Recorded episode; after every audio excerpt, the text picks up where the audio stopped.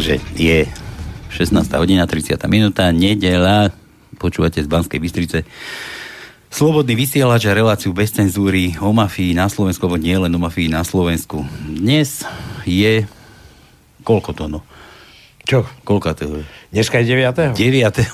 apríla už čas beží ako voda. Áno, za chvíľu je to veľká noc. Čas beží ako voda. Konečne trauma na Slovensku pominula. Minulý týždeň vo štvrtok boli zrušené vo štvrtok to bol? Neboli zrušené, bol návrh na zrušenie. No, to, to je niečo iné. To, ešte budeme čakať, boli, ako sa to vyvinie. Boli zrušené trauma, traumatizujúce Mečiarové amnestie. Áno, ja som bol taký traumatizovaný celý čas, vieš, až som no, ani spať nevedel v noci. No a my tu, my tu už budeme po tretí krát sedieť s niekým a rozprávať sa o týchto veciach, že ako to vôbec všetko bolo. Takže dnes opäť vítam v štúdiu nášho už pomaly stáleho hostia, stáleho hostia, pána doktora Lubomíra Hlbočana. Ja vás zdravím, pán Hlbočan. Dobrý deň prejem aj všetkým poslucháčom. Prejem príjemný podvečer. Pán doktor. doktor Prav.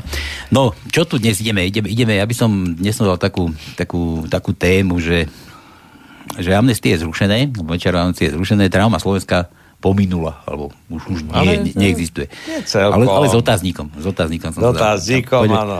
Poďme, poďme sa trošku baviť o tom, o tom že čo, čo to všetko znamená. Pán, pán Hlbočan, čo, čo to znamená, že zrušili tieto amnestie? To už ozaj, ozaj už nevedia, čo by tam robili v tom parlamente? To tam máme takých, takých kadejakých, čo sme si tam navolili, týchto...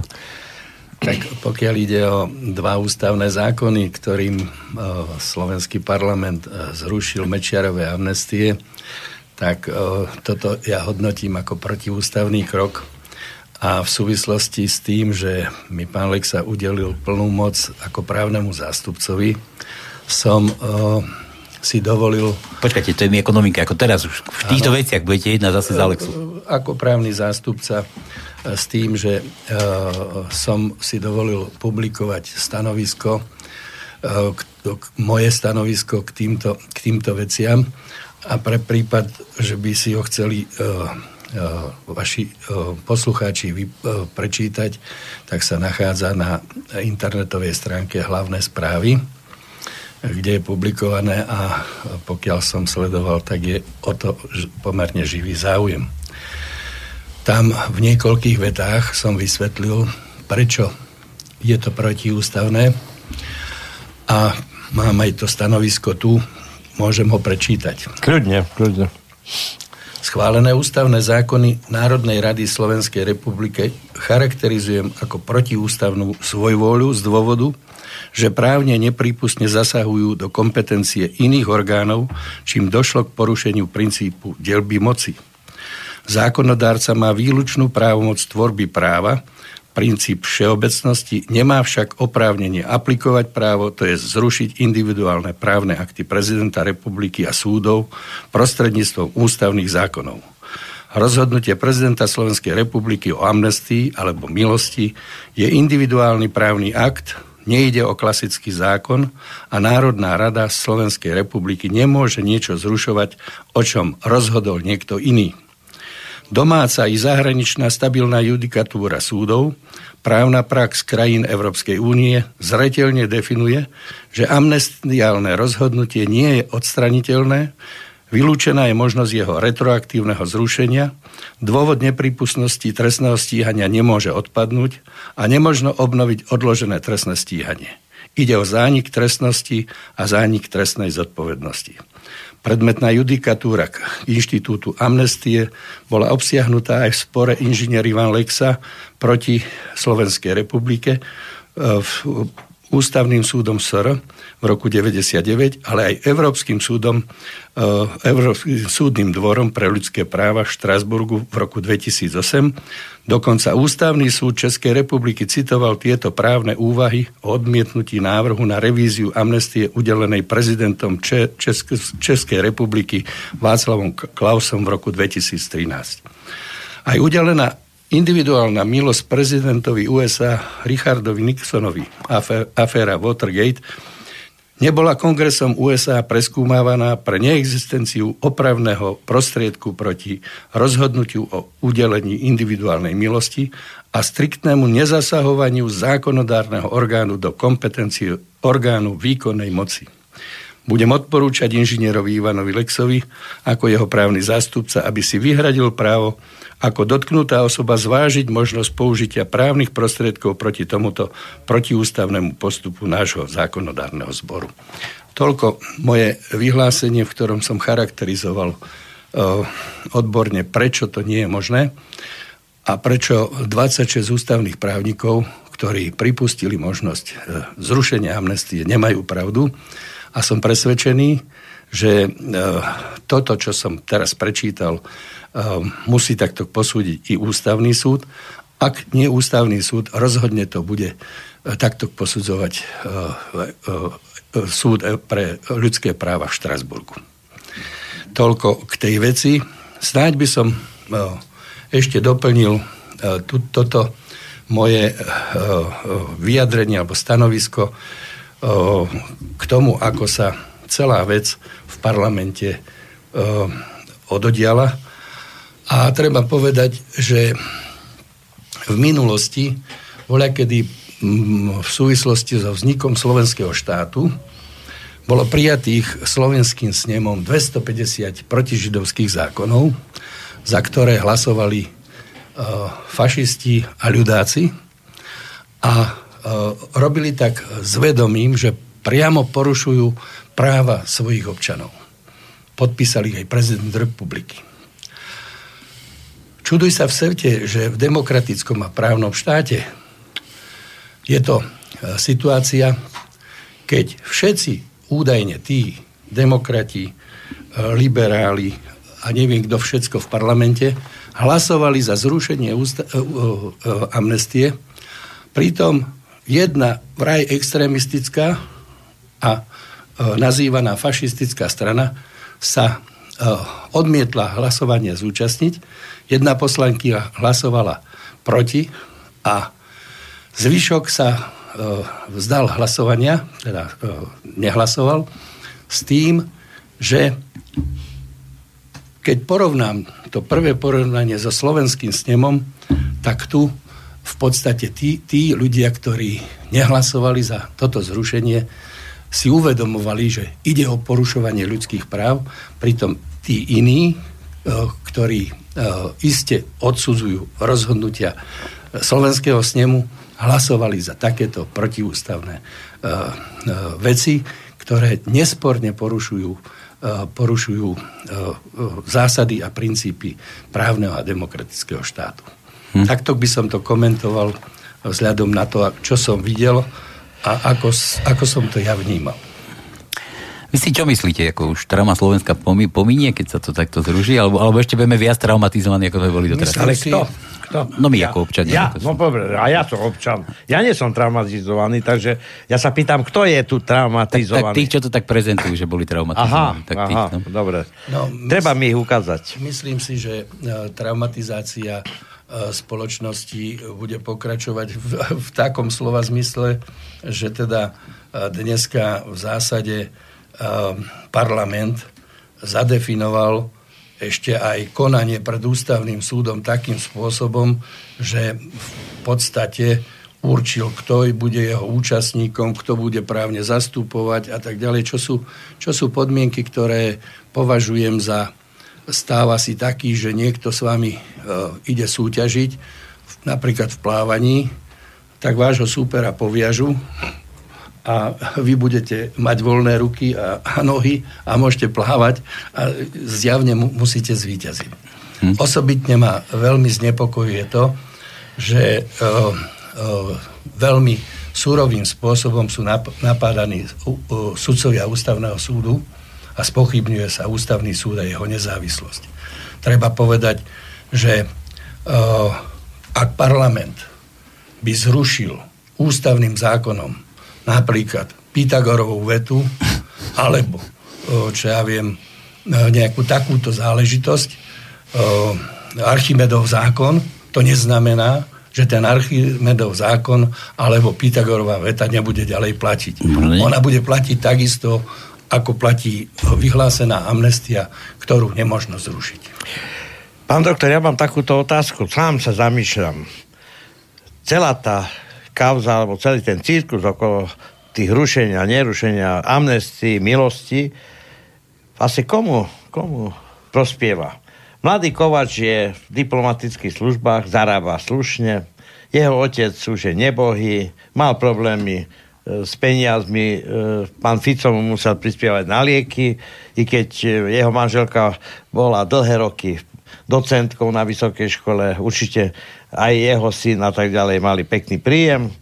Potom tu bol e, ďalší ako aktér, aktér pán, e, pán Kočner a ešte iný neviem kto vlastne týchto ľudí vynechal z, týchto, z tohoto celého cirkusu. Ostal tam len ako hlavný dôvod vražda pána Remiaša, mladého človeka, ktorá, ktorá ako keby nosná, nosná myšlienka bola a prezentovaná jeho mami, kde sa v podstate e, nejak spôsobom vyjadrila, že zadušočením zistenia, kto bol páchateľom akože vraždy jej syna, sa uspokojí jej duša.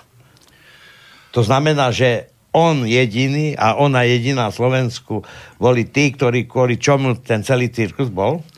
A tento cirkus nebol o, preto to, pretože na, na tragédiu, ktorú ja označím za dopravnú nehodu a ináč nemôžem, o, sa žiadna amnestia nevzťahovala. O, treba povedať, že že o, tento prípad sa len zneužíva na to, aby sa slovenská verejnosť o, o, milne informovala o tom, že amnestie vraj bránili vyšetreniu a zisteniu týchto vecí. Ak by sa chcela podľa môjho názoru a to, čo ja poznám, pozrieť do očí človeka, ktorý zodpovedá za smrť jej syna, to je, to je majiteľ firmy, ktorý protiprávne namontoval do jeho auta splínovacie zariadenie v rozpore s predpismi. Dokonca uh, toto nebolo ani uh, zapísané v technickom preukaze a toto motorové vozidlo uh, v podstate zlíhalo technicky. Um, Vravel som minule, akým spôsobom charakterizovali montáž nezávislé osoby v Českej republike pri poruche toho auta. A poviem to takto, Viete, eh, pokiaľ ide o pani Remiášovú, iste mi je ľúto eh, straty jej syna, iste každá matka by ťažko znášala eh, taký, takúto záležitosť, ale treba tu povedať aj inú vec. Napríklad tendenčné, už za tendenčné považujem to, že sa zverejňuje fotografia pána Remiáša, ktorá není aktuálna. On v skutočnosti úplne v čase teda tej udalosti vyzeral ináč.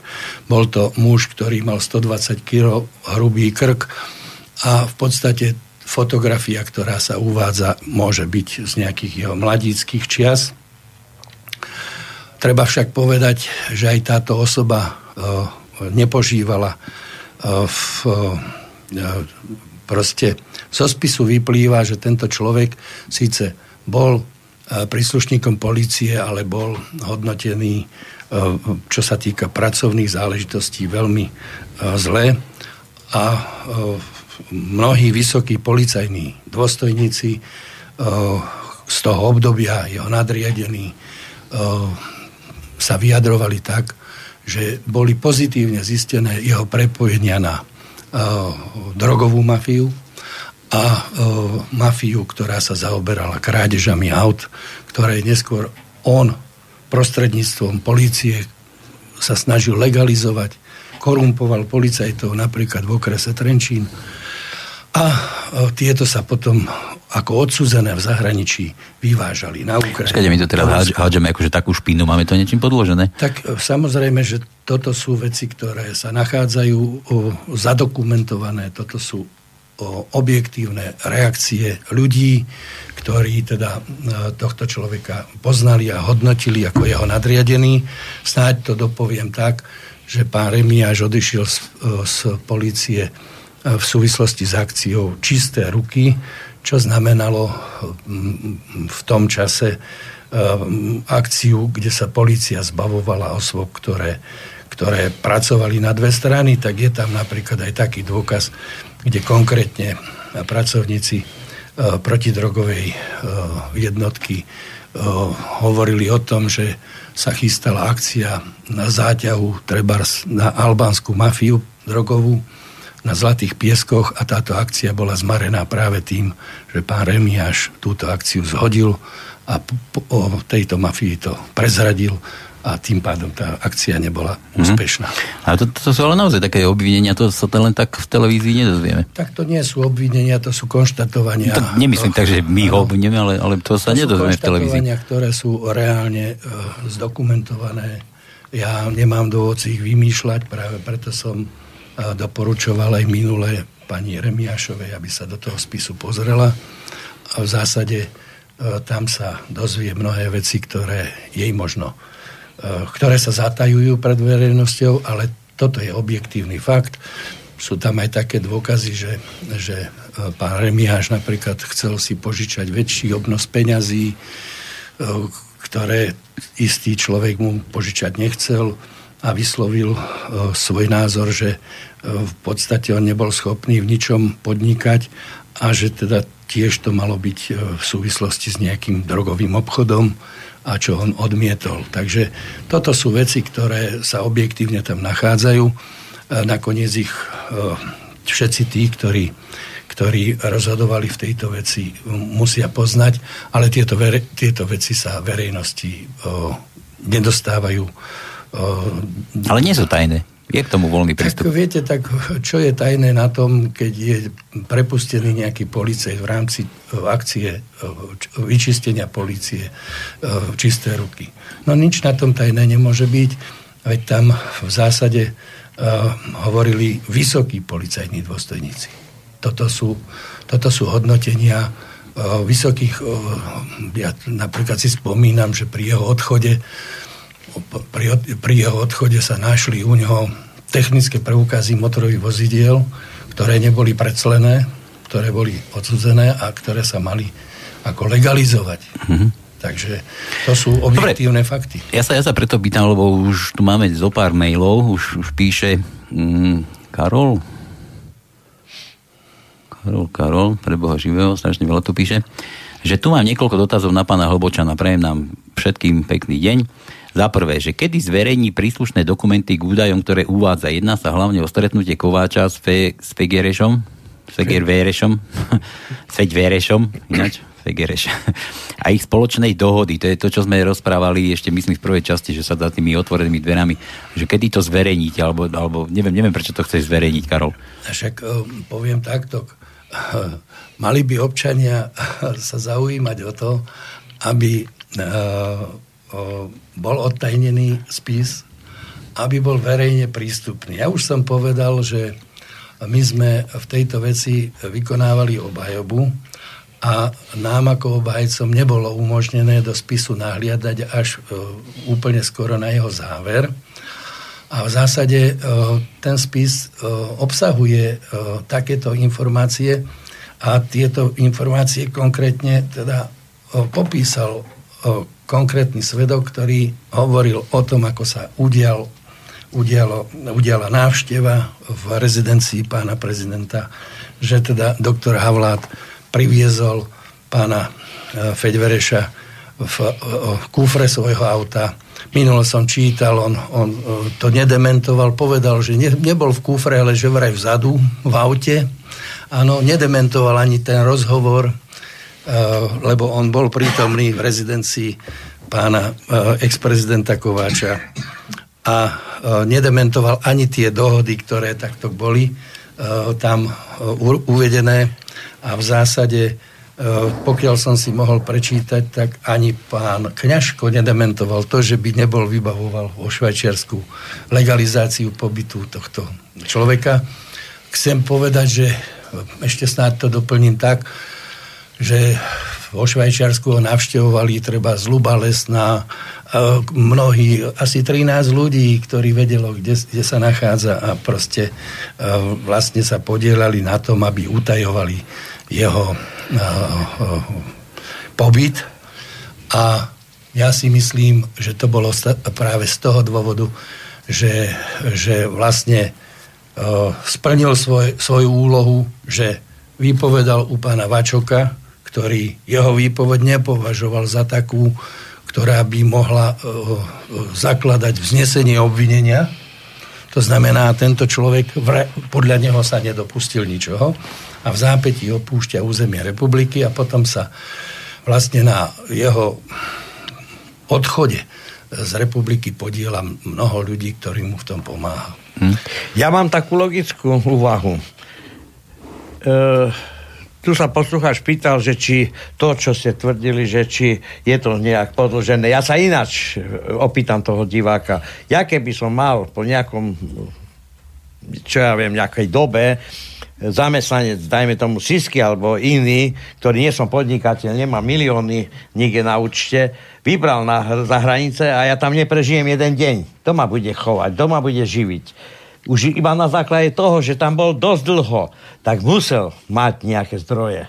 A tie zdroje sú to, čo vy tvrdíte. Ale vedem alebo... rozprával, že sa zamestnal preto tam. Tak, zamestnal, ale prosím ťa.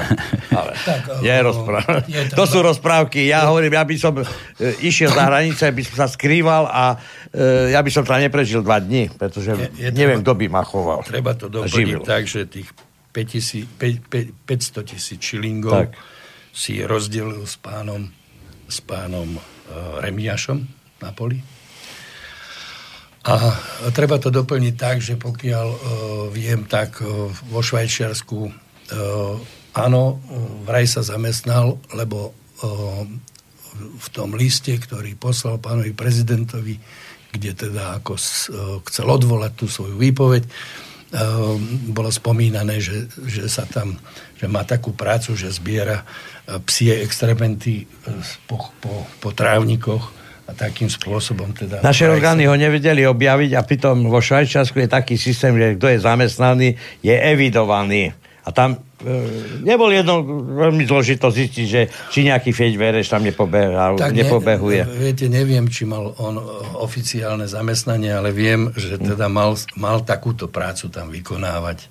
Takže to, to, ale tieto veci sú e, nesporné, e, tak e, vyplývajú z tých zistení, ktoré sú zdokumentované. Takže ja v zásade to, čo som povedal, som sa dozvedel aj od, od svetka, ktorý to tam povedal a Jasné, nejak, nejak ešte, Karol, Karol ešte pokračuje, že či by ste ne, nemohol, alebo či kedy zverejníte ten znalecký posudok o, o Remiašovom aute, že nešlo o výbuch auta, ale o zlyhanie plynového systému. Nejaké vyjadrenie servisu k plynovému systému na aute Remiaša, kaucia zaplatená za Kovača Nemecko, tak poďme sa k tomu autu ešte venovať. E, či to nezhrníte, alebo ja to dočítam, takto to dáme, že kaucia zaplatená za Kováča Malčova v Nemecku, alebo dokumenty, ďalšie dokumenty, ktoré zmenia oficiálny pohľad na vec. Ja teraz doplním, že by sme sa tu teraz tiež dozvedeli takú novinku, že dostal ste plnú moc od Ivana Lexu, že budete zastupovať. To znamená, že poslúchať sa pýta, že, že kedy to zverejníte. Nepovažujete to za také niečo, že keby už náhodou horelo, že už išlo do toho, že to bude treba zverejniť? Ale tieto lebo... veci sa nachádzajú. Ja viem, ale, ale vy, vy budete ako obhajca, vy ho budete hájiť. Že tieto, tieto veci sa nachádzajú v spise a viete, a otázka je taká, že v zásade, v zásade trestné konanie e, sa viedlo pred vyšetrovateľom a viedlo sa, e, prípadne by sa mohlo viesť v iných veciach, kde by nebola vyhlásená amnestia e, pred súdom.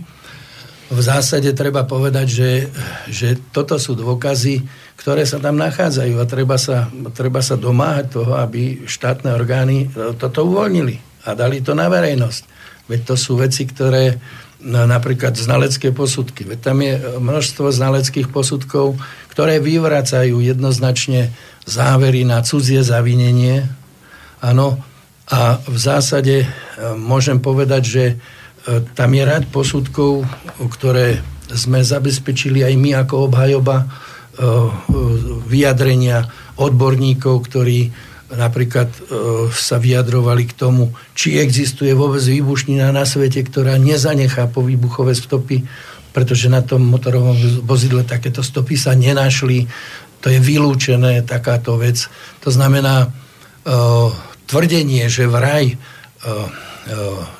tá nešťastná udalosť bola vyvolaná nejakým výbuchom, je absolútne vyvrátené a neobhajiteľné.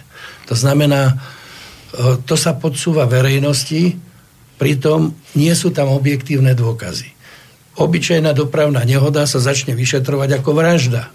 Áno, poviem tak, že e, prvá e, skupina výjazdová, ktorá bola tam prítomná na zdokumentovanie stôp tej dopravnej nehody, tam zdokumentovala mobilný telefón, fotoaparát a zdokumentovala tam injekčnú striekačku s ihlou.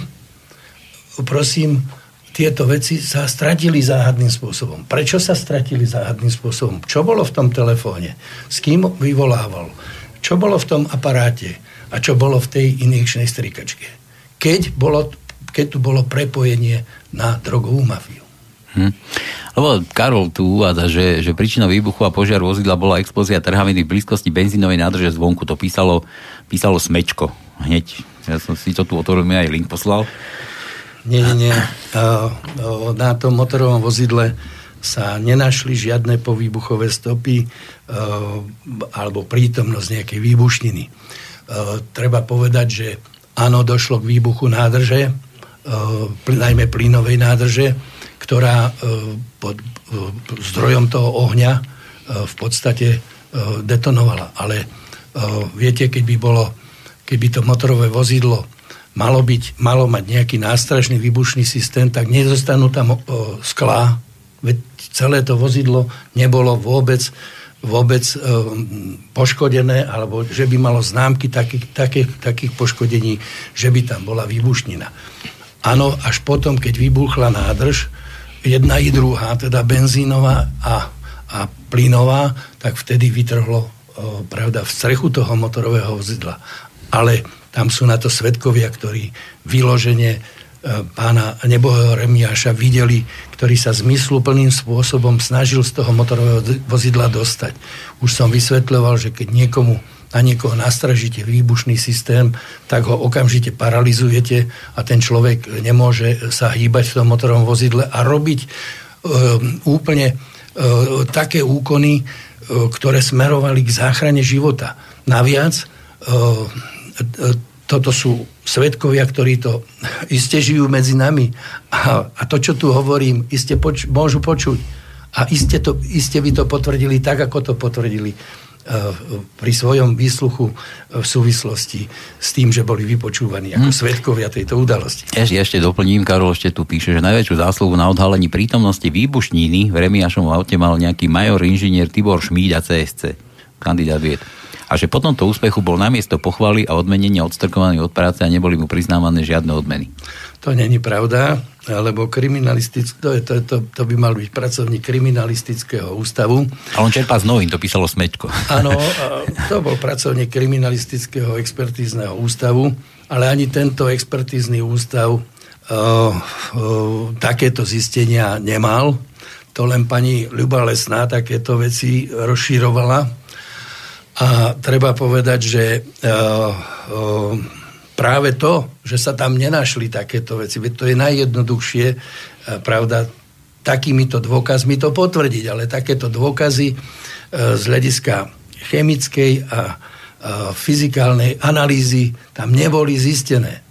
To je jednoznačne povedané. Iné bolo zaujímavé, že pri pitve, samozrejme, keď došlo e, k, k výbuchu tej nádrže plynovej a, a benzínovej, neskôr po, po, po tom e, masívnom ohni, pri pitve sa vraj našla, našla e, v, v hlave pána Remiáša nejak, nejaká črepina, s tým, že pri pitve bola zistená jeho krvná skupina A1.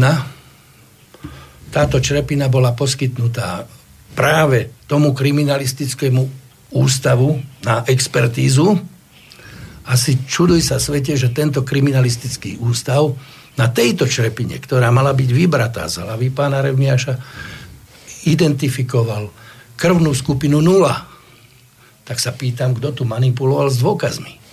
Veď predsa nie je možné, že keď táto črepina bola vybratá z hlavy e, tejto nebohej osoby s krvnou skupinou A1, že sa, že sa proste expertíznemu ústavu predloží črepina, kde zistuje e, podľa biologických stôp skupinu nula.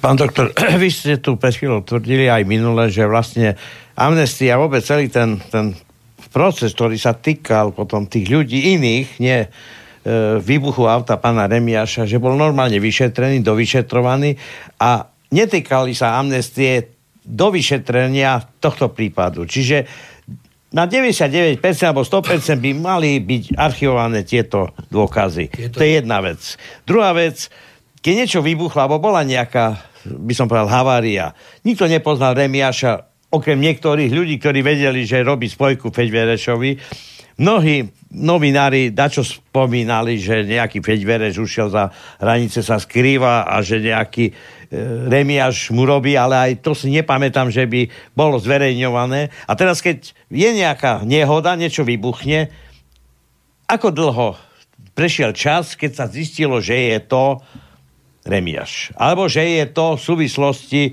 s celou to, to, tým cirkusom zavlečenia mladého Kovača viete, tá, do Rakúska. Tá, tá tragédia sa dáva do súvisu len preto, že teda pán Remiáš bol... No ale kedy sa prišlo na toto? Tak to od začiatku sa e, začalo takto tvrdiť, že by teda e, mal mať niekto podiel na e, cudzím zavínením. Dobre, ale prišli tam prví policajti a teraz zistili, čo vybuchlo. To, to, odkiaľ vedeli, že tam je Remiáš, odkiaľ vedeli, že to je jeho auto, odkiaľ vedeli, že on je ten, ktorý by mohol ja myslím, byť... Ja myslím, viete, že tam sa pr, pr, pr, proste tá vyšetrovacia skupina potom zistila zrejme, kto je majiteľom auta. Ale to je až nejaký čas, to nie? Tak to, Za deň, dva. K tomu sa vám neviem vyjadriť, lebo v zásade pravda, ja som nebol prítomný pri vyšetrovaní tejto dopravnej jehody. E, ja som v zásade sa s, s tým spisom o vyšetrovaní tejto nehody e, zoznámil v rámci obhajoby a, a môžem povedať, že e, po tom, čo som si e, prečítal, e, tak v zásade a, a, a aké dôkazy sa tam nachádzajú. Skutočne zodpovedne môžem povedať, že ide o, o, tragickú nehodu bez cudzieho zavinenia, s tým, že samozrejme spája sa to s udalosťami nejakého zavlečenia a tak ďalej. Ja len tu poviem to.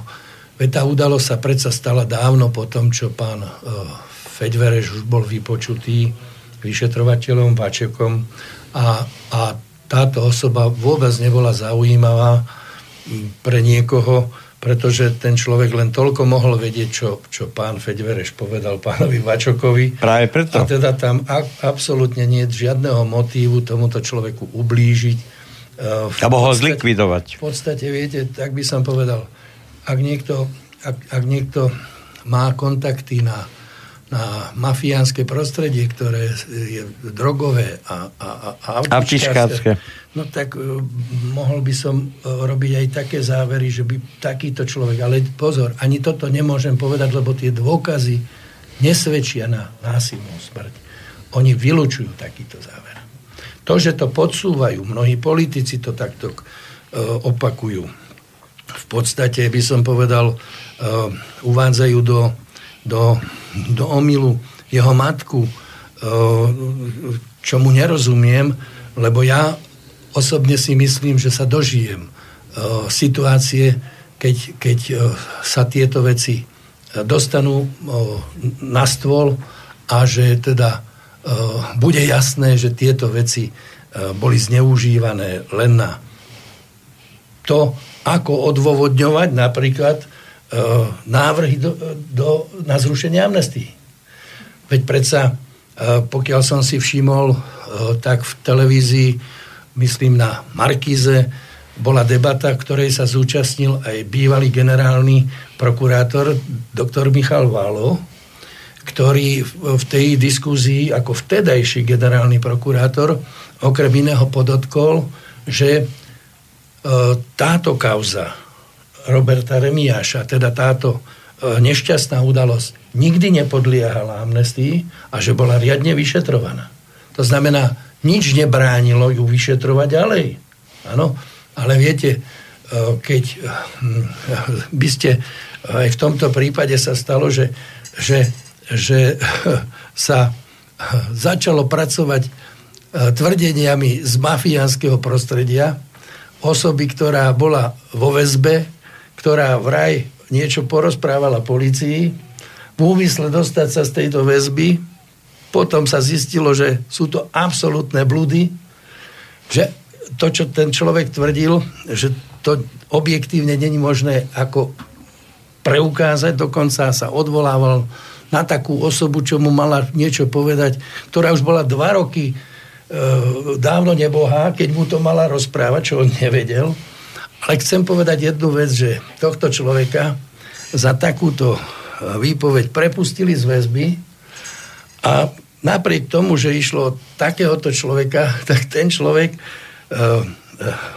chytil a napísal list vtedy ministrovi vnútra e, pánovi Pitnorovi, generálovi Ivorovi a dozorujúcemu prokurátorovi, že všetko si vymyslel, že sa to nezakladá na pravde, ale že sa snažil dostať z väzby a že preto si to povymýšľal. Takže e, takto, e, tak, takto, takto sa teda pracovalo s dôkazmi, ktoré sa takto získavali a poviem to tak, že, že minule som počul alebo čítal aj videl nejaký rozhovor s vyšetrovateľom, ktorý povedal, že teraz má vraj všetkých svetkov, asi budú veľmi dôveryhodní, lebo sú všetci v base a, a, a majú skoro do životie. No, ale faktom je to, že nie je možné do tej udalosti e, vniesť dôkaz e, alebo nie do dôkazu o použití, o použití tráviny. To je absolútne vylúčené. No, e, trhavina, ale aj objednávateľa. Čiže... Nie, nie, nie, no, aby... aby viete, tak ak... Lebo jedna vec je použitie nejaké trhaviny a druhá vec je, no, či tam bola alebo nebola, ale tu mnohí ľudia si myslia, že sa dohali objednávateľ. A to znamená, že tu vlastne každý predpokladá, že bude obvinený pán Lexa ako viete, realizátor, viete, keď niečo, realizátor Mečiarovej vôle. Tak. E, keď niečo objednáte takéto, tak, sa, tak, tak by sa tam museli takéto dôkazy nachádzať.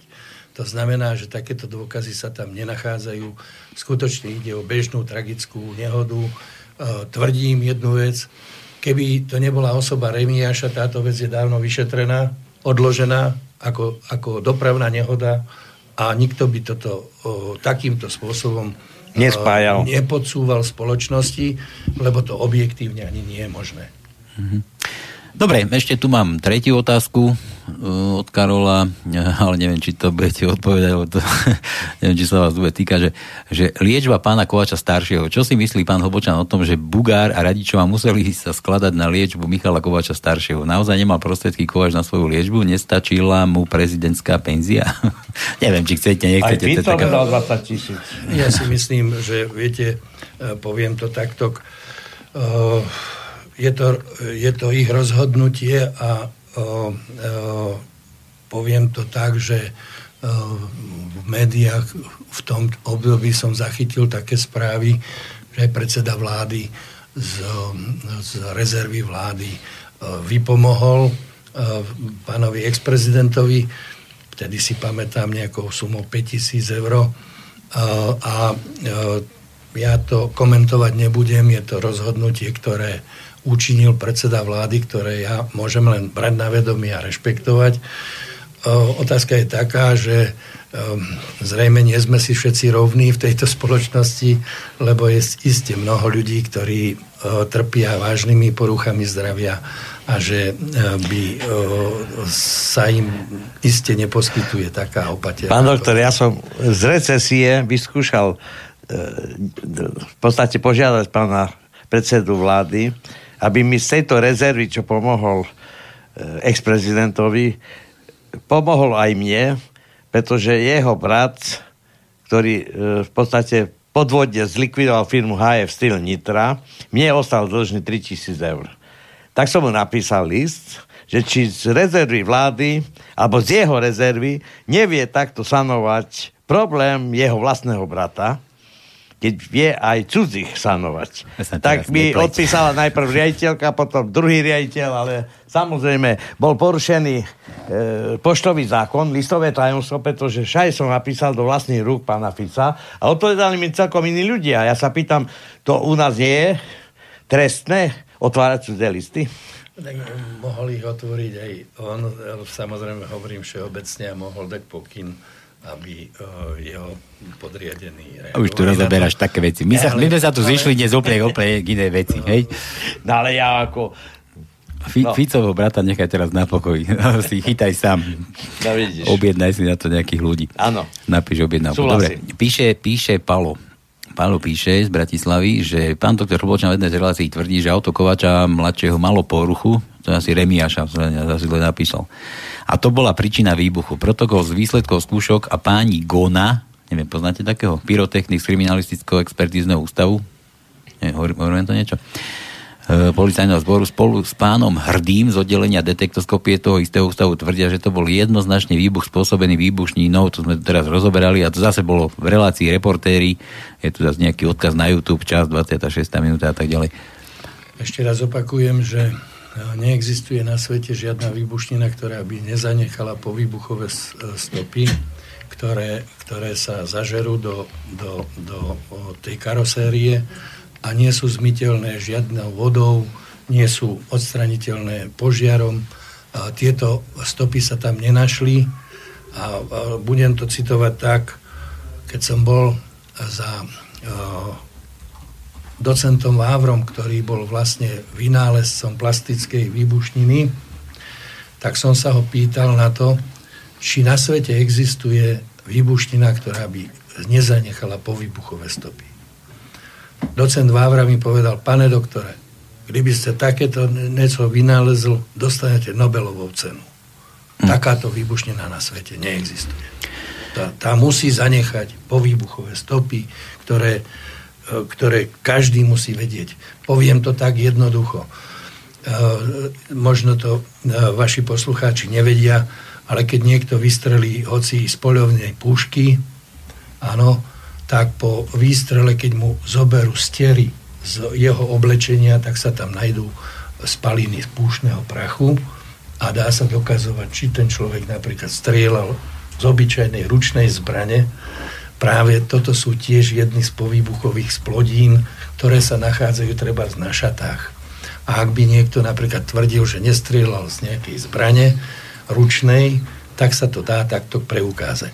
A takýmto istým spôsobom sa dá preukázať alebo vylúčiť prítomnosť výbušniny, e, čo sa týka jej nastraženia na akýkoľvek objekt, v tomto prípade... Ja viem, ale tu, tu hlavne, hlavne ide, viete o čom, že, že médiá priniesli také správy, že sa našli tie stopy, oni sa našli a vy tvrdíte opak, že tam sa tam nič nenašlo. Tam sa nenašli. A kde, kde potom oni prišli k tým takýmto informáciám? Tak viete, keď, eh, keď eh, chcete masírovať eh, verejnú mienku, tak v zásade sa podsúvajú dezinformácie, a toto ja považujem za dezinformácie. A to nie je trestné v našom štáte? Keď tak, niečo, viete, tak by som povedal, um, dlho som ani ja sa nemohol do toho spisu pozrieť a, a ten spis som mal právo naštudovať až potom, skoro keď skončilo vyšetrovanie. Ale viete, bol som na výsluchu znalca, ktorý, ktorý, ktorý povedal, že, že vraj tam bola taká výbušnina, ktorá ako je nepoznaná a veľmi utajená. Mhm. Áno. Uh-huh. No vtedy povedal, že ide o čierny semtex. Minule som vysvetlil, že keď som bol v Pardubiciach, tak mi tam vysvetlili, pán doktor, čierny semtex je semtex, ktorý sa farbí obyčajnými sadzami. Niekedy není úplne čierny, niekedy je šedý. Ide o to, koľko tých sadzí sa tam dá. Jeho účinnosť je rovnaká ako všetky ostatné, ale farbí sa preto čiernym, čiernymi sadzami, že keď dojde k jeho odsudzeniu, a nájde sa niekde takýto e, tmavý čierny, tak hneď sa vie, že pochádza z armády a že tam bol odsudzený. To je všetko, čo, čo k tomu môžem povedať. A v zásade e, e, to sú všetko dezinformácie, ktorým sa verejnosť takto ovplyvňuje, ale skutočne zodpovedne môžem povedať, že takéto dôkazy tam nie sú. Mm-hmm. Dobre, ďalšia otázka, čo tu mám. Pán Hobočan, mohli by ste popísať alebo opísať zrejme aj minulosť Oskara Feďvereša, bol aj on zapletený do podobných skutkov, ako ste hovorili o Remiášovi, on zrejme myslí na, na tie podvody, aké podnikateľské, čo to mal, čo ste tu spomínal? Ja, ja v podstate tú osobu hodnotiť neviem.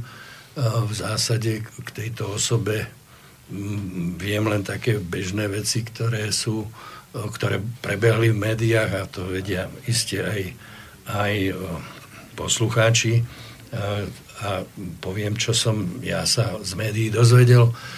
Pán Oskar Feďvereš bol vlastne slúžil voľa kedy u pohraničnej stráže aj s, s pánom Remiášom a, a neskôr, neskôr potom prešiel do radov, myslím, policie a, a, a, a veľmi kratučký čas, 5, 6, 7 dní mal byť pracovníckom SISky keď sa stala, stal tak, takzvané zavlečenie. Mm. Aj sme to tu už spomínali, myslím aj minulú reláciu, ešte keď sme tu mali pána Cupera, že on pracovníkov tej sísky v podstate aj zostal, že teraz je už dôchodca a poberá dôchod, dôchod. Ja som hovoril, že e, pán ex-prezident mu povedal, e, prislúbil, e, prislúbil to, že mu udelí milosť. To sa splnilo. Pán ex-prezident zasa omilostil osobu, ktorá nebola ani mm. obvinená a vyšetrovateľ povedal, ani e, to, čo povedal, nebolo dostatočné na to, aby bol obvinený. Ale ex-prezident e, mu udelil milosť takým spôsobom, že o túto milosť požiadal jeho otec a, a takým spôsobom bola udelená, teda omilostený nevinný. E, pol milióna šilingov, tie boli vyplatené a prácu e, alebo postavenie nejaké v SIS po návrate, keď padne Mečiarová vláda, ktorá mala padnúť do troch mesiacov. Ja som tu minule povedal, že, že tieto tri prvé podmienky mu boli splnené, lebo som sa ja dodatočne dozvedel, že pán Fedvereš e, pracoval u ministerstva vnútra pod zmenenou identitou, teda mal iné meno a zrejme išiel do výsluhového dôchodku a teraz žije už pod svojím menom v Českej republike, ale to tiež už len sa domnievam, lebo však tam... Takže to sú len domnienky, na to neexistuje. Myslel som tak, že lebo proste keď som ho videl e, v televízii, tak on vravel, že žije v Českej republike, že sa odtiaľ, e, no, odtiaľ prišiel aj do redakcie mm-hmm. z Markízy. Dobre. E- Takže nemáme o tom znalosti, že bol zapletený do skutkov s remiažom s tými tak, autami, s drogami a podobnými vecami. Tak viete, keď bol priateľom pána Remiaša, tak e, mohol by som sa domnievať, že to, čo vedeli vysokí policajní dôstojníci, čím sa zaoberá pán Remiaš, to, čo som tu povedal, keď boli tak dôverní priatelia, mohol to vedieť aj on. Píše, píše Ivan Konšpirátor. teraz dobre počúvate, konšpirácia. My tu máme takých poslucháčov, my o tom v podstate, my tu máme konšpirácie, tu len vyriekame že otázka. Mám takú konšpiračnú otázku.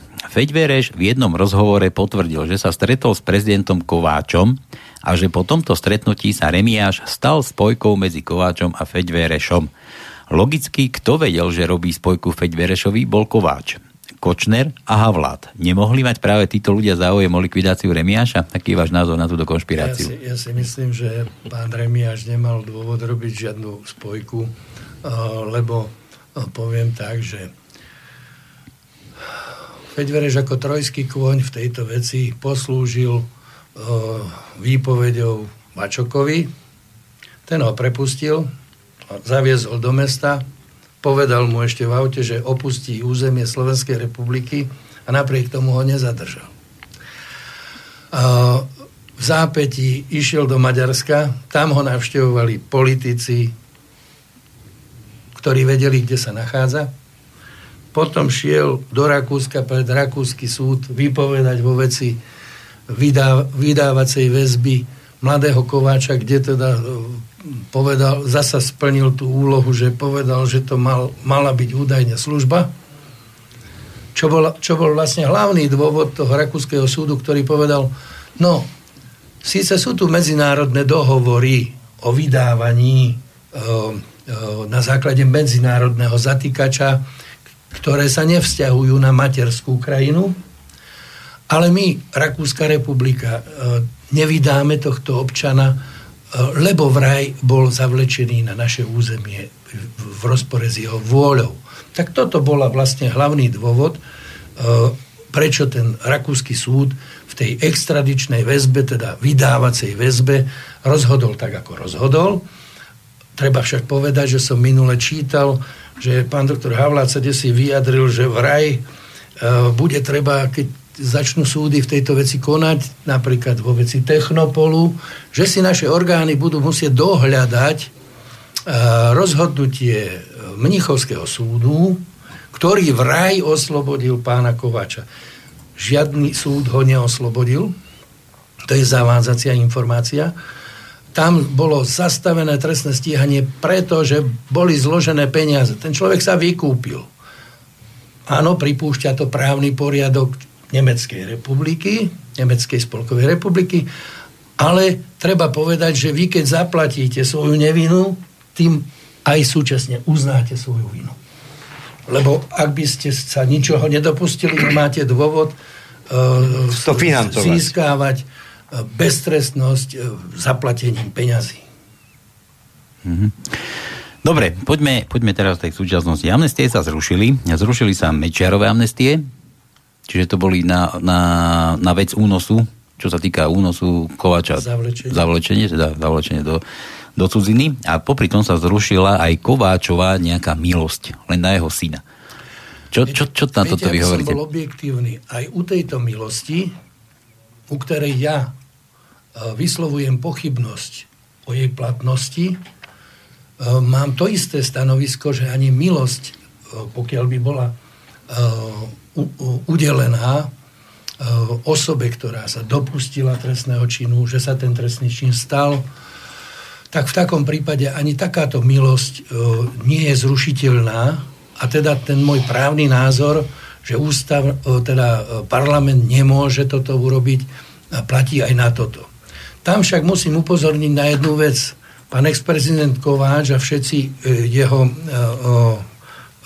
hovorcovia alebo ľudia, ktorí sa k tým veciam vyjadrovali, hovorili o tom, že túto milosť udelil preto, aby dostal cestovný pas. Teda cestovný pas je dôvodom milosti. Veď to predsa není logické. Dvo, milosť, milosť prezidenta republiky ako individuálny akt je rozhodnutie prezidenta republiky, kde na základe žiadosti osoby, ktorá sa dopustila alebo sa jej stal nejaký trestný čin. Hovoríme o treba o dopravnej nehode. Áno, tak ten človek, ktorý žiada milosť, musí teda jednoznačne povedať, že je vinný, že sa cíti byť vinný, že sa dopustil toho trestného činu, že to veľmi, veľmi ľutuje a uvedie dôvody, ktoré ho vedú k tomu, že žiada prezidenta republiky, aby využil toto svoje právo ústavou dané, aby mu udelil individuálnu milosť treba povedať, že tam som ja dlho nevedel a až teraz, keď v parlamente pán, pán jeden poslanec e, mával s milosťami, tak som zistil, že v Technopole nebolo udelených len štyri milosti, teda štyrom osobám, tak som sa tam dozvedel, že šiestim osobám. Dokonca osobe e, nejakému cudzemu štátnemu príslušníkovi, nejakému Holandianovi a nejakej žene. A treba povedať, že v Nemecku alebo tu na Slovensku pán Kováč bol stíhaný za návod, za ťažký podvod a ten ťažký podvod je tým ťažký, že tam išlo o 2,3 milióna dolárov. A skúste si položiť jednu otázku. Prezident republiky, ktorý zastupuje e, štát, omilostil ľudí, ktorí sa mali podielať na ťažkom podvode ku škode Slovenskej republiky a udeluje milosť týmto osobám. Toto absolútne vylučujem. Viete, keby to, keby to sa netýkalo jeho syna, tak si, som osobne presvedčený, že človek, ktorý by sa dopustil takéhoto konania, nikdy by nemohol e, sa ani len uchádzať o milosť, ani len rozmýšľať o tom, že by mu bola udelená, pretože to je v rozpore so zdravým sedliackým rozumom, že prezident republiky, ktorý reprezentuje republiku, vie o tom, že táto republika bola poškodená o 2,3 milióna dolárov a tento by omilosťoval týchto ľudí, veď to nemá logiku predsa. Hm. Ale ja Má som... to logiku iba v tom, že to bol jeho syn. Ja som to smeroval... je potom platnosti tej amnestie, viete, plat... proste ne, nemôžete uložiť amnestiu, poviem to tak. Nikde na svete uh, uh, nie je uh, rozhodnutie okrem Argentíny, kde teda nejaké nejaké režimy spáchali ťažké zločiny a tie režimy, keď odstupovali, tak si dávali nejaké milosti, ale tam išlo o mnoho tisíc životov, za ktoré zodpovedali diktátori a, a, a vojenské chunty. Tak to je jediný prípad, ale to je aj v rozpore s e, normami medzinárodného práva a tam, tam by to mohlo byť uh, prípustné. Ale som sa stretol s tým názorom, napríklad Český ústavný súd, pokiaľ rozhodoval o zrušení amnestii, udelených Václavom Klausom, ktorý e, okrem iného povedal, že amnestuje a za, nariaduje zastaviť tie trestné stíhania, kde veci sú na súdoch 10 a viac rokov a nie je tu možnosti výsledku, tak e, to istým spôsobom pobúrilo niektorých senátorov, tí sa domáhali toho a v rámci toho rozhodovania Českého ústavného súdu, tam Český ústavný súd E, urobil takú úvahu, že o individuálnej milosti by bolo možné rozmýšľať, e, že by bola zrušiteľná za predpokladu, že osoba, ktorá o ňu požiadala, by v žiadosti uvádzala nepravdivé skutočnosti, ktoré by uviedli pána prezidenta do omilu a keby ich vedel, tak by nikdy milosť neudelil. Teda tam jediné, e, ako sa teoreticky pripúšťalo, že by som ja pri žiadosti o milosť uvádzal nepravdivé skutočnosti, ktoré e, vlastne e, by zapríčinili udelenie milosti a neskôr by sa zistilo, že som klamal, že som zavádzal prezidenta republiky. Mm-hmm. Dobre, ale ja som sa chcel to iné spýtať, že, že prečo mm, zrušenie tej milosti sa týkalo len Kováča. Vy ste tu spomínal, že tam bolo, tam bolo viac osôb ohľade tej, tej milosti. Ešte viete, teraz ste doplnil ďalšie osoby? Viete, neviem, e, skúš, skúšal som si na to položiť nejakú, teda e, dať odpoveď len takou logickou úvahou.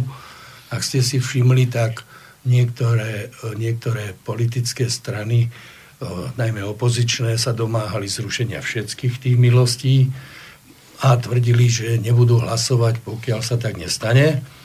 A, a nakoniec e, bola to len e, ľudová strana, ktorá nehlasovala, e, tiež podmienila zrušiť to všetko. Mm.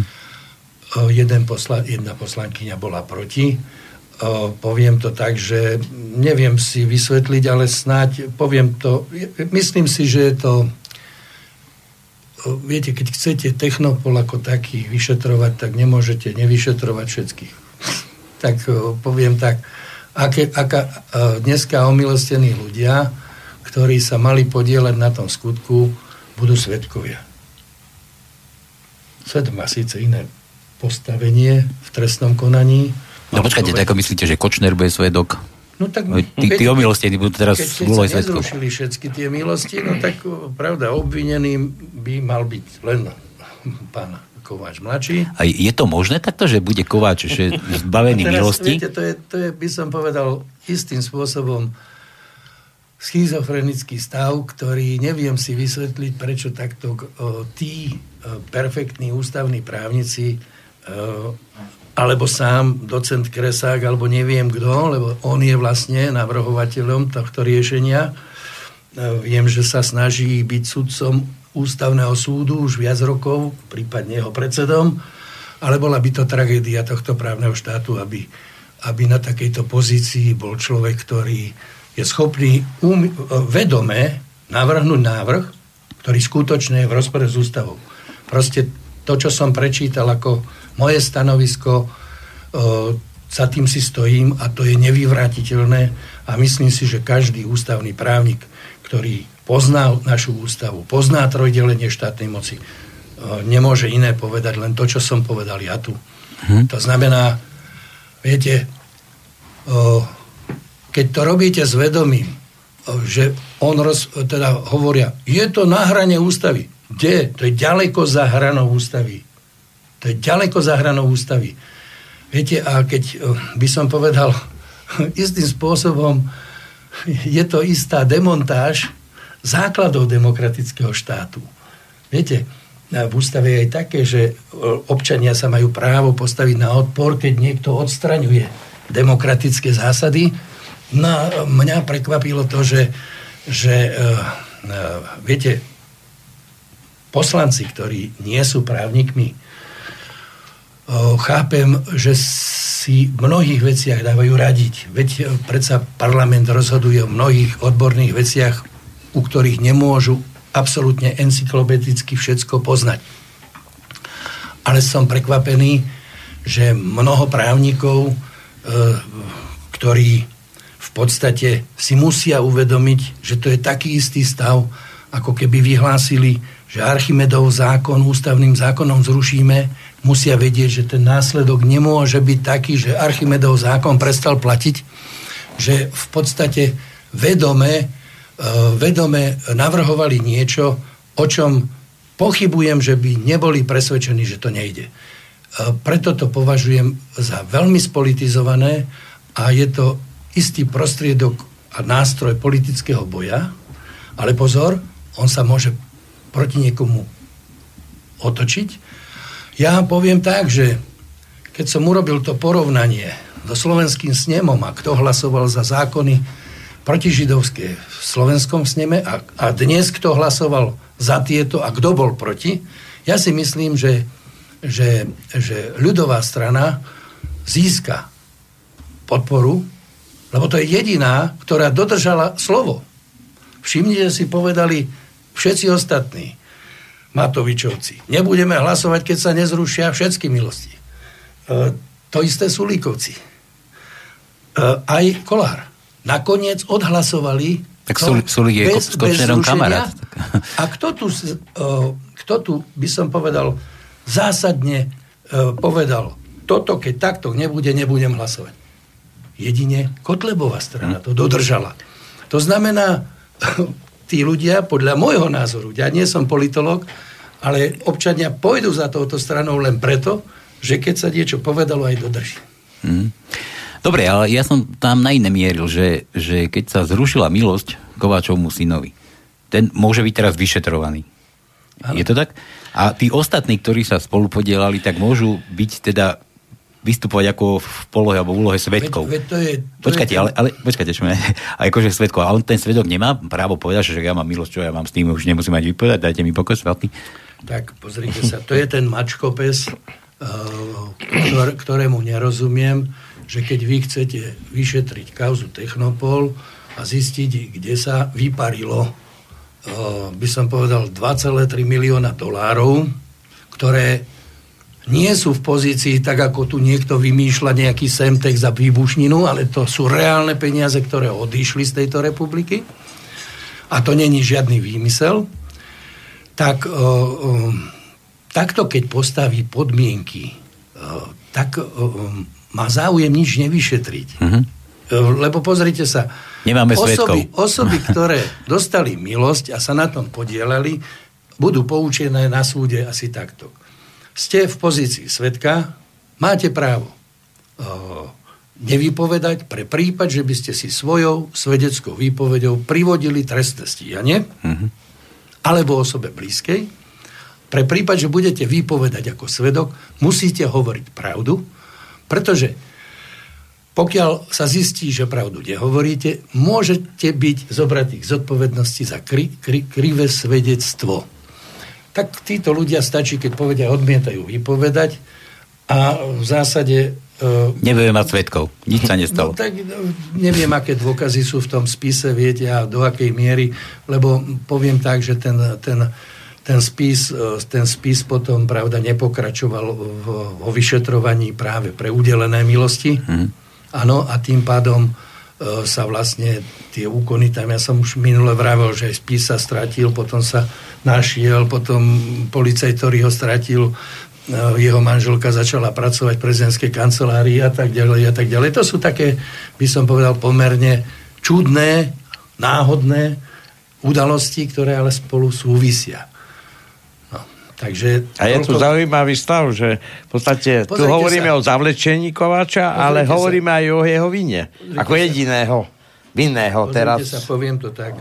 Není to úplne čisté. Ja voľa, kedy som mal tiež záujem pracovať e, v službách ministerstva zahraničných vecí, ešte keď som bol študentom.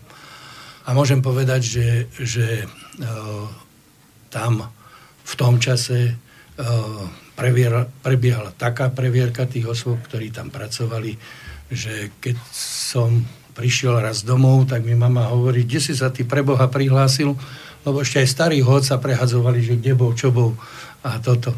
Tak som jej povedal, že som sa e, prihlásil do služby ministerstva zahraničných vecí. Poviem tak, že som bol aj prijatý a odmietol som ísť, lebo som už robil advokáta. Ale poviem to tak, že aj v súčasnom období na pracovníkov ministerstva ministerstva e, zahraničných vecí a diplomatov sa kladú mimoriadne náročné podmienky, pretože reprezentujú Slovenskú republiku v zahraničí. A e, poviem tak, že dnes máme odpis registra trestov a máme výpis z registra trestov. Viete, vylučujem, vylučujem, aby nejaký občan Slovenskej republiky, ktorý by v odpise registra trestov mal napísané a zaznamenané, že bol vyšetrovaný pre ťažký podvod voči Technopolu, že by mohol byť vôbec prijatý do služby ministerstva zahraničných vecí. To narážate teraz na tie diplomatické vzťahy? Ale Nie, ja teraz narážam na to, že aj tu sa robili protekcie, lebo ja to ako nepovažujem za normálne ja to pánovi Kováčovi ani nezávidím, ani, ani mu, proste len si kladiem otázku, či by iný občan Slovenskej republiky, ktorý by bol vypočúvaný pre takúto vec a dostal by milosť, mohol pracovať v službách ministerstva zahraničných vecí. Asi nie. Minule som tu povedal, že som mal priateľa, ktorý, ktorému robili previerku, kde manželka požičala kolegyni peniaze, z hodov okolností sa stretli na niekom školení, keďže nemali rovnaké bydlisko, tak jej volala Anička, jak ti môžem vrátiť? Vieš čo, pošli to na, na účet môjho pána manžela, lebo ja nemám účet. A ten človek pri previerke musel vysvetľovať, kde skade má týchto 100 eur. No.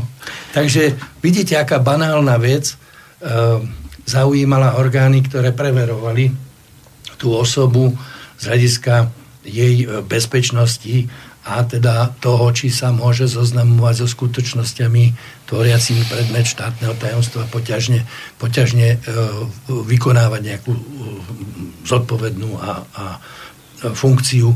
Nesporne všetci diplomati e, takouto previerkou prechádzajú a, a aj všetci mladí ľudia, ktorí sa do, to, do týchto služieb hlásia. Takže tu som istým spôsobom povedal, že to nebola len milosť to všetky tie ďalšie úkony nie sú štandardné, viete, ale ono je to tak. Keď sa v podstate v prezidentskej kancelárii delili peniaze, dojednávalo sa, čo bude. Áno, v čase, keď, keď sa rozpráva, alebo rozprávalo už vtedy v spoločnosti, že je tu obrovský, obrovská obrovské tlaky na klientelizmus a, a, a uprednostňovanie a rodinkárstvo a neviem čo všetko.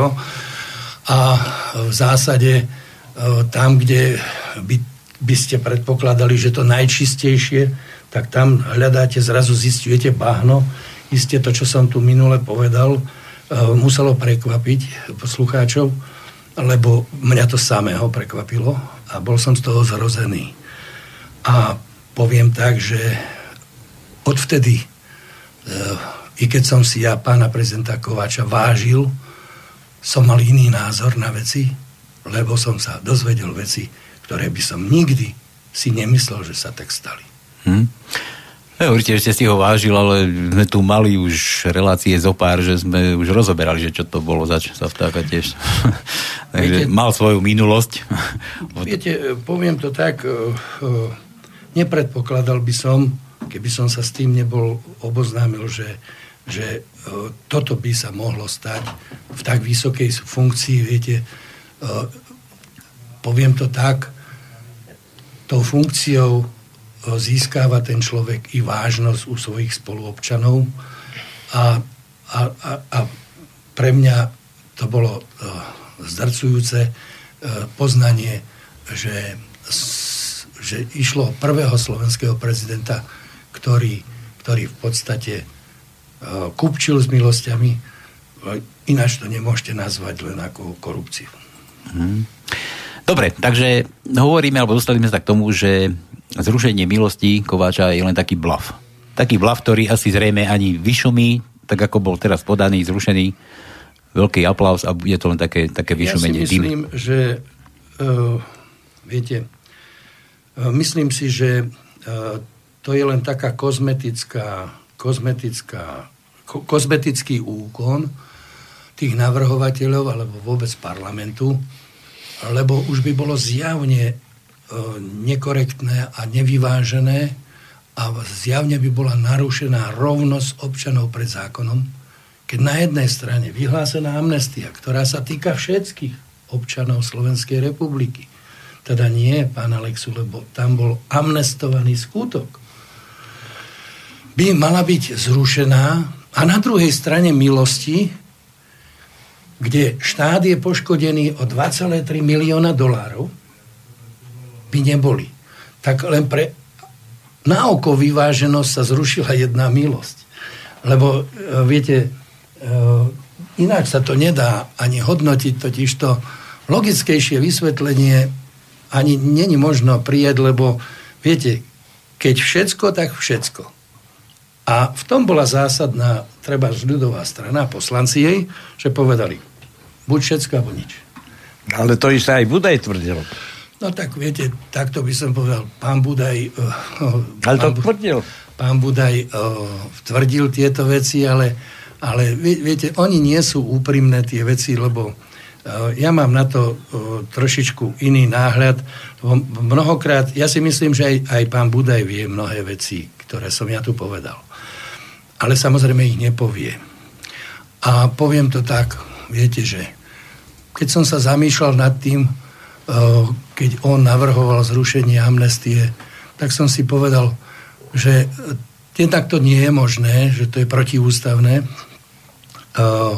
A keď to navrhoval, tak poviem tak. Eh, viete, aj pán Budaj, keďže ja som bol mladý človek, keď sa tu udiala revolúcia, si pamätám udalosť, keď on na sílu sa chcel stať primátorom hlavného mesta Bratislavy, vtrhol so svojou suitou do jeho kancelárie. Tento človek dostal infarkt z tejto situácie a neviem, či aj neprišiel o život.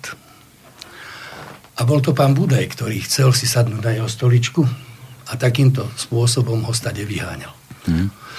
A poviem to ešte tak, viete, Neskôr sa zistilo, že je v zoznamoch cibulkových zoznamoch. To som chcel pokračovať. A poviem to tak, aby, sa, aby, to, aby ľudia vedeli, čo je, čo, ak, prečo sa nedá zrušiť amnestia, že aj keby ústavným zákonom vyhlásil slovenský parlament, že v týchto zoznamoch nie je ako domovník vedený, tak mu to nepomôže, lebo tam vždycky zostane. Nikto nevymaže.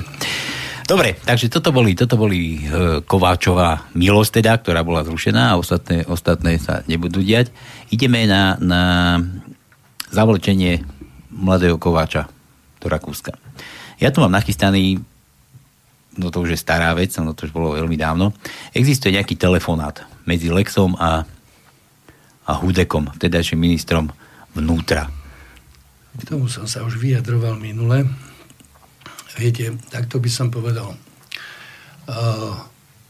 Či ide o autentický rozhovor, nikto nikdy nepreukázal. To Ale to je, to je že, že aktéry tohto rozhovoru nikdy nepopreli Myslím si, že rozhovor. popreli. Poprel, popreli? Popreli to, popreli to.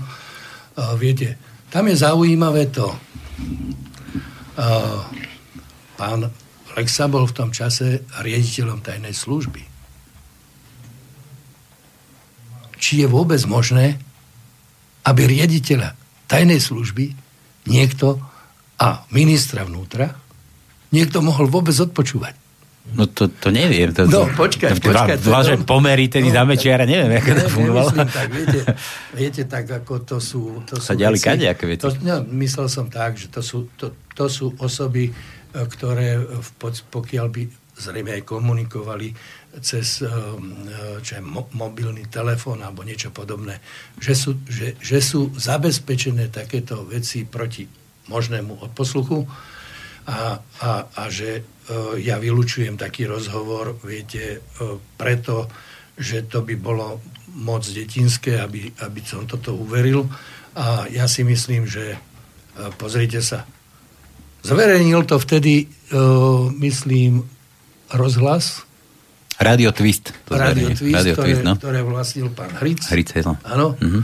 Tak, sa, tak, tak by on musel odpovedať, skáde sa k tomuto dostal.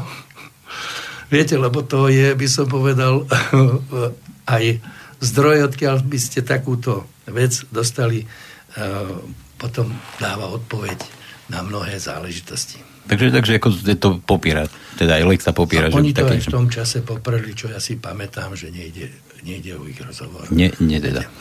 Dobre, ja hneď nadviažem teda na takú otázku. Ja som to chcel pustiť, ale má to 3 minúty, to len zbytočne budeme zabíjať často, potom pustíme inokedy, až keď príde teda, slúbil sa teda, že príde pán Lexa sem úplne akože naživo. Môže prísť aj s vami teda, keď obhajovať. Ale mám tu takú otázku, že, že prečo neprišiel minulý týždeň pán Lexa do Slobodného vysielača? Ja som to tu nevysvetlil prečo, ja som len povedal, že bude, ale nepovedal som kedy. Tak pán Olbočan, prečo neprišiel minulý týždeň? Pozrite sa, uh, tieto veci okolo zrušovania amnestii sú ríc odborné.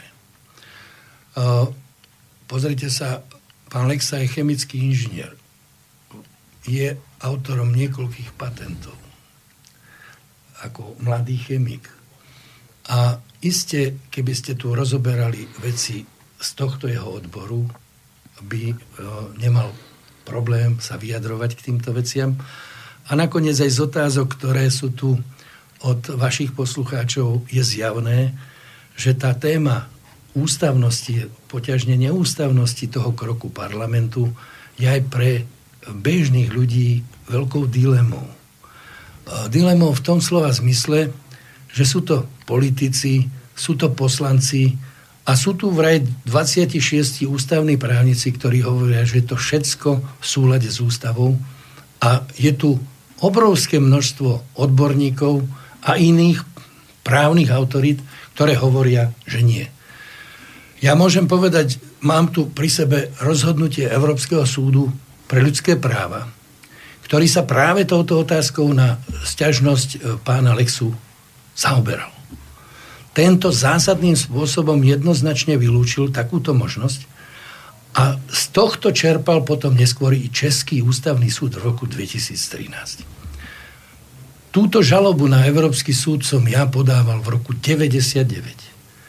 Výsledok toho rozhodnutia bol v roku 2008. To znamená, že Štrasburský súd sa veľmi vážne tou otázkou zaoberal, som tu vysvetľoval, že nebolo niečo takéto poznané vôbec vo svete. A že najmenej pol roka pracovalo množstvo pracovníkov na tom, aby hľadali takúto vec na svete. Nikde ju nenašli. A nesporne e, ten súd nekonal zbrklo. Ale ja tvrdím, že pokiaľ tu sa nedá čas ústavnému súdu rozhodnúť, lebo viete, ja nepovažujem za správne, aby parlament limitoval uh, poistku ústavnú, a to ústavný súd, nejakou lehotou. To je nezvyklé. Viete, je nezvyklé dávať do ústavných zákonov konkrétne zrušovania konkrétnej milosti. To sú tu bude zaprznená Slovenská ústava takýmito vecami, ktoré sú, by som povedal, vecou jedného občana. Veď sa vlastne tu niekoľko rokov zaoberáme stále s tým istým občanom a stále, stále e, e, tu nikto nevysvetlil to, prečo takúto, by som povedal, doložku vyšších výhod požíva táto osoba, keď bola zapletená v defraudácii alebo v, v podvode voči Slovenskej republike. No, ono je to naozaj zvláštne, že kvôli jednomu človeku sa mení celá no, ústava. No. Tak to sú, to sú dosť závažné veci a myslím si, že ani tí ústavní právnici, ktorí toto navrhovali, uh, by som povedal si, neuvedomovali to, že ústava je základný zákon. Pán doktor. Poviem to ešte, dovolte, no. dopoviem. Uh, americká ústava platí vyše 200, okolo 200 rokov a nie v nej nejakých zásadných zmien. Ona je stále v tej istej podobe. Teraz si predstavte, že by americký uh, súd alebo uh, americký senát. senát mal rozhodovať o Fordovej milosti a že by menili ústavu a povedali, že od dnešného dňa sa dá zrušiť Fordová milosť a dáme toto do ústavy presne a potom príjmeme ešte ďalší ústavný zákon, ktorým zadefinujeme podmienky e, konania pred ústavným súdom, ktoré zmeníme úplne. A všetci tí, ja si myslím, že aj jednoduchí ľudia vedia, čo je to retroaktivita, teda spätná účinnosť zákona nie je možná, nie je prípustná. A všetci tí, ktorí to navrhujú, s plným vedomím toho, že ide o krok, ktorý v demokratickom a právnom štáte není možné vykonať, hovoria o retroaktivite. Tak keď sú takí smelí, tak nech navrhnú takýto ústavný zákon, že všetci podnikatelia 20 rokov dozadu doplatia ešte 10% daní, tak budú vidieť, ako im tu tí občania vysvetlia, čo to je retroaktivita a budú plné ulice. Dobre, pán doktor, ja položím otázku.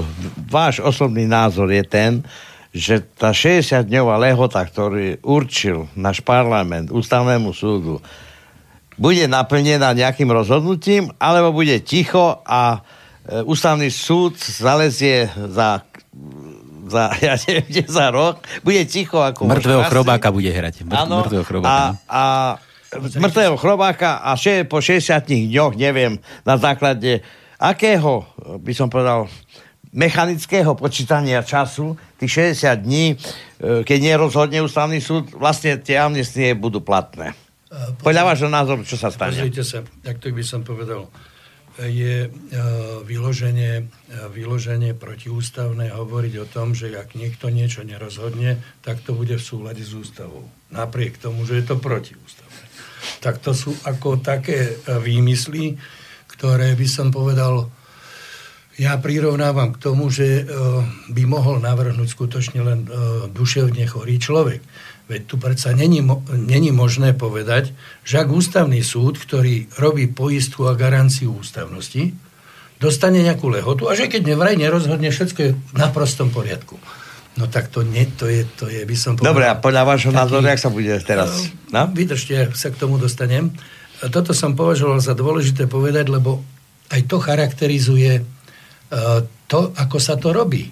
Ja si myslím, že tí navrhovatelia si uvedomovali, že ten ústavný súd, najmä tým, že tam už spochybňujú niektorých súdcov a tak ďalej a tak ďalej, že ani nebude mať čas sa zaoberať meritom veci, lebo začnú tu námietky voči, voči Zaujatosti a, a to, minulosti, a, a, a prepojenie politické a tak ďalej. Ale viete, poviem tak, že každý z tých súdcov uh, ide riešiť, alebo každý uh, ústavný sudca alebo aj každý právnik, keď dostane túto otázku. A to, čo som tu prečítal v úvode ako moje stanovisko k zrušeniu amnestii, túto vec pozná ako abecedu ústavného práva základov.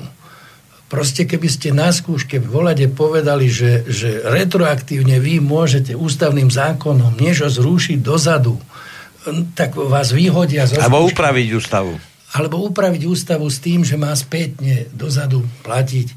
Prosím, ak to prijali teraz ústavným zákonom, všetko môže tak sa diať až od prijatia do budúcna, ale nie dozadu.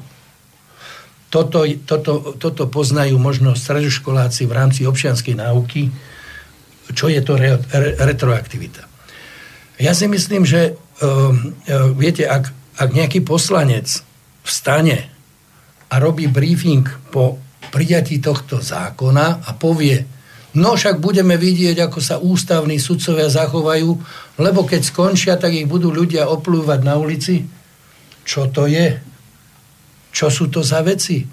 Veď toto nepatrí do, do, úst, spoločnosti. do úst žiadneho politika, pretože absolútne spochybňuje inštitút ústavného súdu a sudcov, ktorí v zásade dostali jednu úlohu, ktorú ja hodnotím, že sa ich pýtajú, koľko je 2x2, oni povedia 4, ale oni chcú od nich, aby povedali 6. Áno, to sú tie napádačky, lebo toto má matematickú logiku, čo som tu prečítal a k inému záveru nemôžete dospieť totižto. A ja to vidím tak, že buď sa bude, keď tá lehota tam bola daná, tak sa budú vytvárať podmienky, aby ústavný súd vôbec nerozhodol, lebo potom sa povedalo, ak to nerozhodne, tak to platí. Uh-huh. To znamená...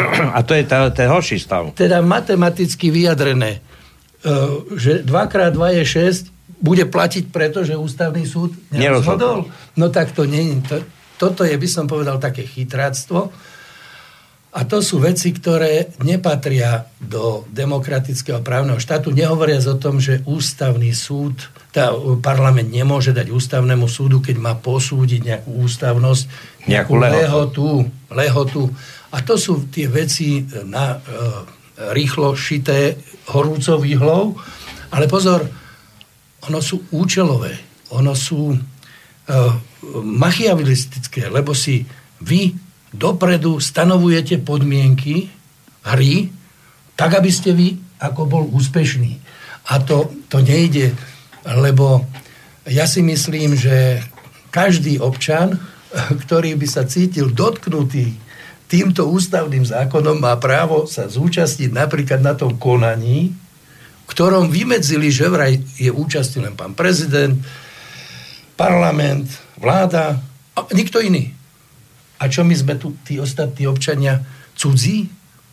Veď my máme tú traumu najväčšiu, predsa my tam chceme no, tiež... No, tak tí traumatizovaní tam nemôžu byť, ktorí by mohli tak... namietať, prosím vás, ale uh, tieto ústavné zákony, veď zajtra sa povie, čo ja viem, že spätne neviem, čo rozhodnú, áno, retroaktívne zrušia, akú ma, môže mať potom občan právnu istotu v tomto štáte? No žiadnu. Žiadnu. Dobre, už nám bežia posledné minúty dnešnej, dnešnej hodiny a polky, sme zase pridali pol hodinu. Ja ešte dobehnem maily, už asi veľa času nemáme na to. Uh, tak keď chcete pokračovať, môžeme. Zdáve ešte, ja som za, na toho Lexu, že prečo neprišiel ten Lexa, ste sa nevyjadril. Bolo mu povedané, že ešte nie, nie, ešte nie. Nie, nie, nie myslel som tak, viete, to, tieto veci ohľadne zrušenia ústavy som vysvetľoval, sú veci, ktoré, ktorých on nie je, by som povedal, odborník. Ale príde. Slúbil, že tak príde. Ja tak... myslím, že iste, iste sa nebude vyhýbať tomu, aby sa vyjadroval. Však on v minulosti sa takisto vyjadroval. Ale v zásade, viete, poviem to takto ale v krátkosti. Tie, tie mimoriadne ataky voči jeho osobe, ktoré sledujem, že čo ja nejaký pán Súlík povedal, že o, utečie a, a, a neviem čo. To sú, to sú súrové zásahy do, uh, so snahou, uh, so snahou ublížiť tomu človeku, lebo viete, uh, oni majú tak krvavé oči, že, že by vlastne chceli ešte, aby niekto chytil a uvalil väzbu Áno, aby ho dodržali, aby neušiel. Ale tento človek nemá dôvod, kde utekať, lebo hovorím, ja sa dožijem toho, že Štrasburský súd vyhlási slovenský parlament za, za parlament, ktorý porušil to nesvoj právny, možno nesvoj právny. Iné, iné porušenia pred, Štrasburg, pred Štrasburgom sa riešia také, že súd porušil, polícia porušila, nikdy sa nestalo a možno ani v dejinách e, Európskeho súdu pre ľudské práva nebude prípad, kde vlastný parlament porušil ústavne zakotvené práva občana, ktorý sa bude tam domáhať. A všetci tí, ktorí, ktorých sa to týka, keď sa obrátia na Európsky súd pre ľudské práva, budú úspešní. Ale bude tragédiou, že parlament, ktorý príjma len všeobecné zákony, zrazu prijal zákon, v ktorom dokonca vykladá e, veci, ktoré patria do pôsobnosti súdov a nie do pôsobnosti parlamentu. Ale ústavní právnici hovoria, že áno. To znamená, že na Slovensku možno by sme potom ušetrili na štátnom rozpočte, potom stačí parlament a pár, e, pár poslancov, ktorí majú monopol na rozum, a teda vychýrených ústavných právnikov a môžeme inštitúty ako prezident republiky, ústavný, ústavný súd, súdy obecne. prokuratúra. Dobre, už to, už to nerozoberajte, už, už nadra, nadrábame, ideme nad rámec. Musím, musíme skončiť e, zase niekedy na budúce, dúfam, že aj, aj s Ivanom Lexom budeme pokračovať. Ďakujem vám dnes teda za to, že ste si opäť našiel čas. Ďakujem ešte raz všetkým. Ďakujem aj ja za pozornosť a prajem príjemný dobrý večer. No vám poslucháči ešte príjemný podvečer prajem. Táto relácia vznikla za podpory dobrovoľných príspevkov našich poslucháčov. I ty sa k ním môžeš pridať. Viac informácií nájdeš na www.slobodnyvysielac.sk Ďakujeme.